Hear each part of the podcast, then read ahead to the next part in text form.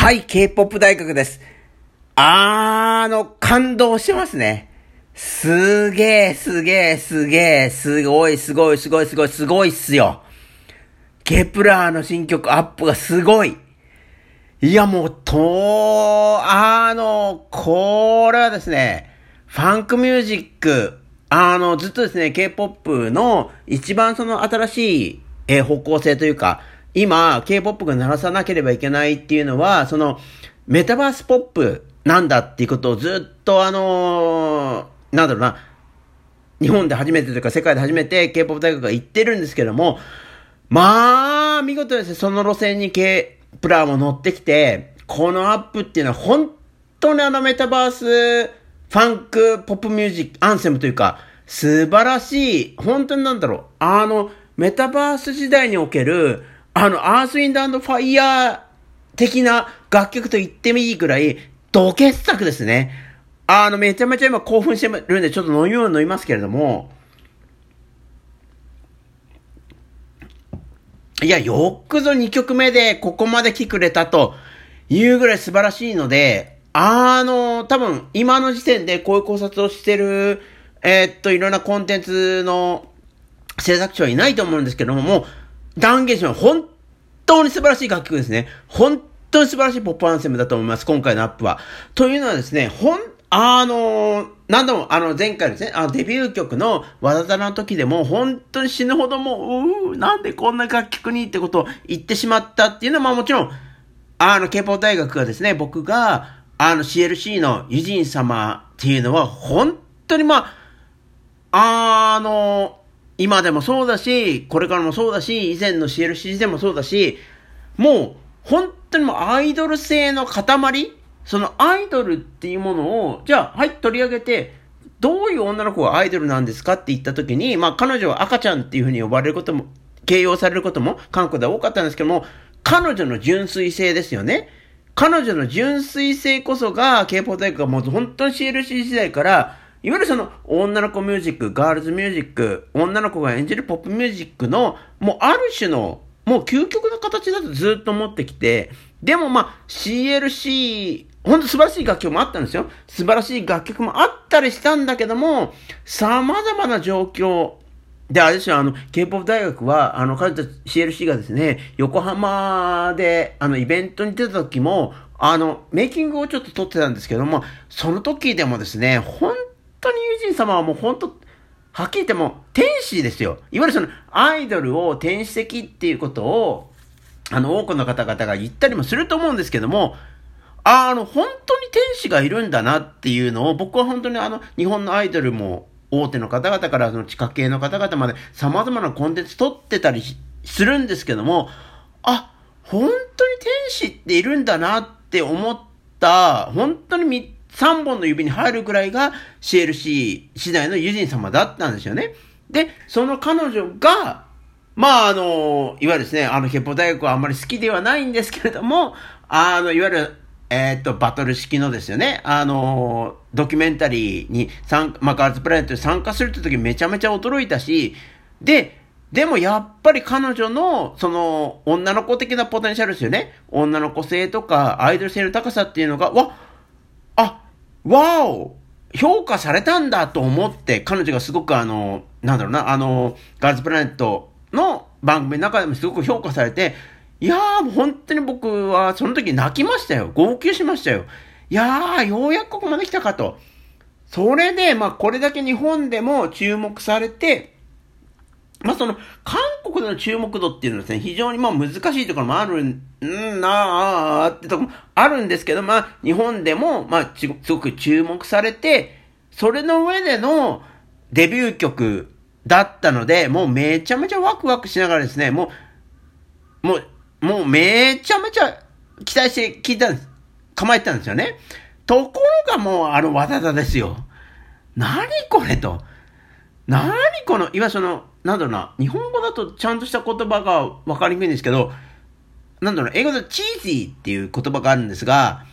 なんていうのかな、あの、安っぽい、チーズィーっての安っぽいっていう言葉になるんですけども、何このチーズィーな楽曲と。全く、その、まあ、その、ユジンさんも含めてですよね、本当に、あの、素晴らしい女の子たちが勝ち残って、そのアイドルグループとして、あんだけですね、本当に様々、今までの、なんだろう、なんだろうな、あの、コンテスト番組の中で、まあ、最も注目されたものの一つだったと思うんですよね。その、アジア的にも。あの、日本を含めて、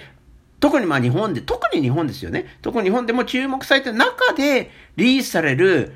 のはもうポップアンセムでなければならないんですよ。特にその、その中に女の子が今後どうやって生きるかっていうことのメッセージが込められてなければいけない楽曲である、でなければならない、もう絶対なんですよ、それは。そうでなければならないタイミングで、何この TikTok だ、TikTok 受けだけを狙ったようなチーズーな、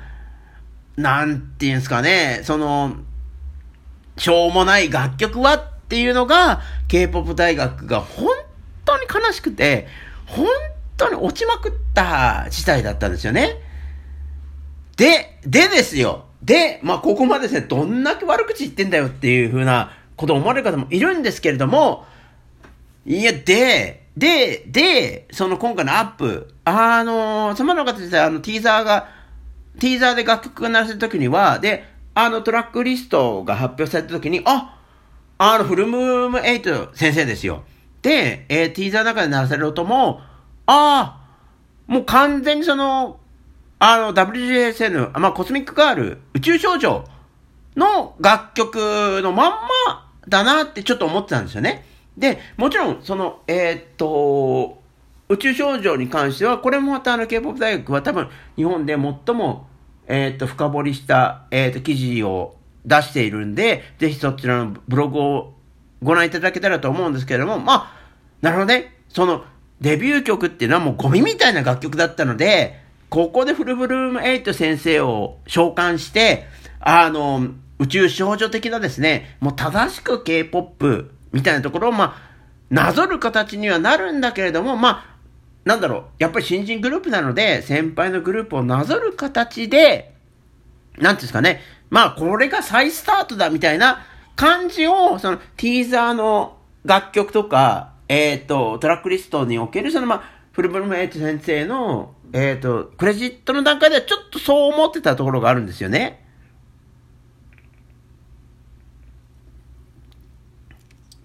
すみません。めちゃめちゃ興奮してる。ちょっと、また飲み物飲みましたけれども。ところがですね、さっき、あの、フルシャック解禁になりました。アップ。すーごいっすね。あの最初にごめんなさい。あ、え、なにこれ？宇宙少女の、なんだろう、宇宙少女の路線をなぞるんだってか思思ってたのとも全然違って、すっ晴らしい、その、いわゆるそのケプラーの、もうほぼこれは、ケプラーの、これがもうデビュー曲だって言ってもいいと思いますよ。もうそのくらい素晴らしい。本当にこのあのメタバース時代に入ろうとしている、このタイミングでもっ最も優れた、あのファンキーポップアンセムだと思いますね。素晴らしいと思います。あのですね、こっからその何がどう素晴らしいんだっていう話をしたいと思うんですけれども、その、今回の楽曲で下敷きになってるっていうのは、言うまでもなく、あの、ファンクなので、1970年代に生まれた、あの、その当時ですね、あの、ファンクミュージックっていうのは、ちょっとに、二つに大きく分けて二つに分かれてたんですよね。あの、パーラメントとか、あの、G ファンクって呼ばれる、あの、いわゆるその、なんていうかね、ものすごく哲学的な世界観、その物語的な世界観を音楽の中に持ち込んで、いわゆるそのその当時、あの白人のミュージシャンがやっていたようなプログレッシブロックを黒人の人たちが、いわゆるそのブラックミュージックの文脈の中でやったらこうなるんだっていうその、それですね、ファンクミュージックのその、いわゆるその日本でもものすごく今でも好きな方いらっしゃると思うんですけど、その、ドロドロにしたような、その闇鍋的な、そういったファンクミュージックっていうのもあったんですけども、と同時に、もう一つファンクミュージックの形としては、フライアンザ・ファミリー・ストーンっていう、もう本当にまあ天才なんですよね。天才のミュージシャンがいて、この人がやっていたってことは、その P ファンク的なドロドロの物語性とはもう真逆で、あの、物語性をもう殺して、物語性にもう刃物を突き刺して、殺してしまって、僕らは、あの、もっと違う世界にアップしていくんだ。この世界ではないところ、この世界の物語性から逃れて、なんだろうな、浮遊していくんだと。アップしていくんだっていう、その、メッセージを発したのが、スライ＆ザ・ファミリー・ストーンっていうファンクミュージシャンだったんですね。で、その、まあ、一番有名なフレッシュっていうそのアルバムなんですけど、ぜひですね、このスライ＆ザ・ファミリー・ストーンのフレッシュっていうアルバムのジャケットを見てもらいたいんです。ここで、あのー、スライ、スライっていうその、まあ、あのですね、楽曲を作ってて、ボーカルやっている、えっ、と、方がですね、あの、ジャケットの上で、もうジャンプしてるんですよね。これまさに今回のアップですよ。アップしていて、僕らは、この世界の、なんだろうな、仕組みを探っていく、この世界の仕組みを探って、なんだろうな、物語性を突き詰めるんではなくて、この世界から逃げて、逃げてというか、こ、この世界から脱出して、新しい世界を目指そうよって言ったのが、スラインザ・ファミリー・ストーンのフレッシュというですね、歴史に残る、あの、ファンキーミュージックの傑作だったんですよね。で、あの、多くの、もう優れたミュージシャン、それはもう1970年代、今から50年前かな？そう、50年前に作れ、作られた、あの、ポップミュージックのフォーマットなので、ま、ある種、その、それを、まあ、あらゆるミュージシャンの人たちが、優れたミュージシャンの人たちが、と、その世界観をどうやって自分の表現の中に取り込んでいこうかっていうことを突き詰めてきたんですよね。歴史としては、ポップミュージックの歴史としては。で、それの、その、なんだろうな、日本のジャパニーズポップの文脈で言うならば、ああの、山下達郎さん、山下達郎先生ですよね。あの、先週ですかね、す、まあ、なんていうか、あの、とん、あ、あの、新作がですね、出たばっかりって、もう今、もう本当に60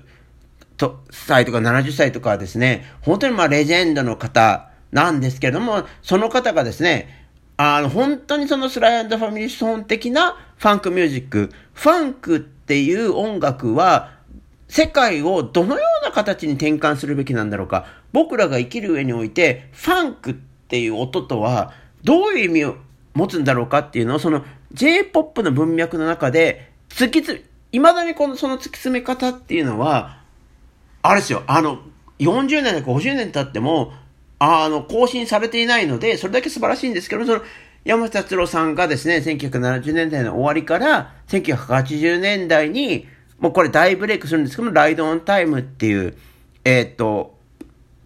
楽曲があるんですけども、その中で、き詰めた、この3、4年でですね、突き詰めた、あのー、ライドンタイムっていうのは本当にあの、日本でも大ヒットしたんですけども、その前の楽曲、スパークルっていう楽曲があるんですけども、まあ、その、いわゆるファンク、ファンキーな音を鳴らすっていうことが、どの、どの世界へ、その音を鳴らすっていうことの責任ですよね。その音を鳴らすっていうことは、どういう意味でもな、持つのかっていうことを、実は、その J-POP の上では、まあ、山下達郎さんがスパークルっていう楽曲で鳴らしてしまった。で、このスパークルはですね、楽曲とアレンジは山下達郎さんなんですけども、ここが重要なんですが、あの、山下達郎さんがスパークルで鳴らしたファンクミュージックの新しい世界っていうのを言葉の中でやったのは吉田美奈子さんっていう女性だったんですよね。あの、もうぜひですね、あの、いやいや、そんな曲聞いたことないよっていうですね、ケプラファンの方もいたりと K-POP ファンの方もいると思うんですけども、聞いてください。僕が、あの、K-POP 大学が今回ですね、ケプラのアップで、もうめちゃめちゃ感動してしまったっていうのは、このアップ、いわゆるそのもう、ファンクミュージック、ファンク、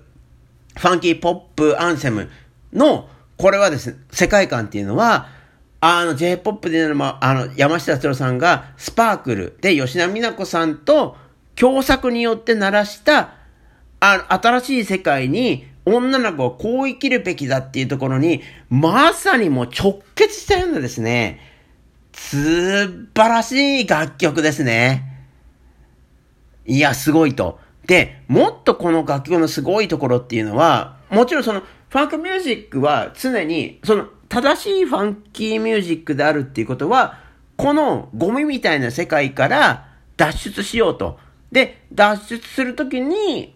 様々な作法がいるよっていうそのやり方であるとか、その向かう方向性を地図みたいな形ですね、マップ的な形で示すんですけれども、今回のケプラのアップがすごいなっていうのは、ちゃんとですね、その脱出の形とか、その脱出した先の世界観とか、この世界のありようっていうのをちゃんと鳴らしてるんですよ、MV の中でも。で、それは、あの、もう、ケーポ大学がもうずっと言ってますけれども、そのアイブの楽曲だとか、あの、ビビスの時とかでも、えっ、ー、と、エスパの時でも言ってますけれども、K-POP が正しく今向かおうとしているメタバースポップですよね。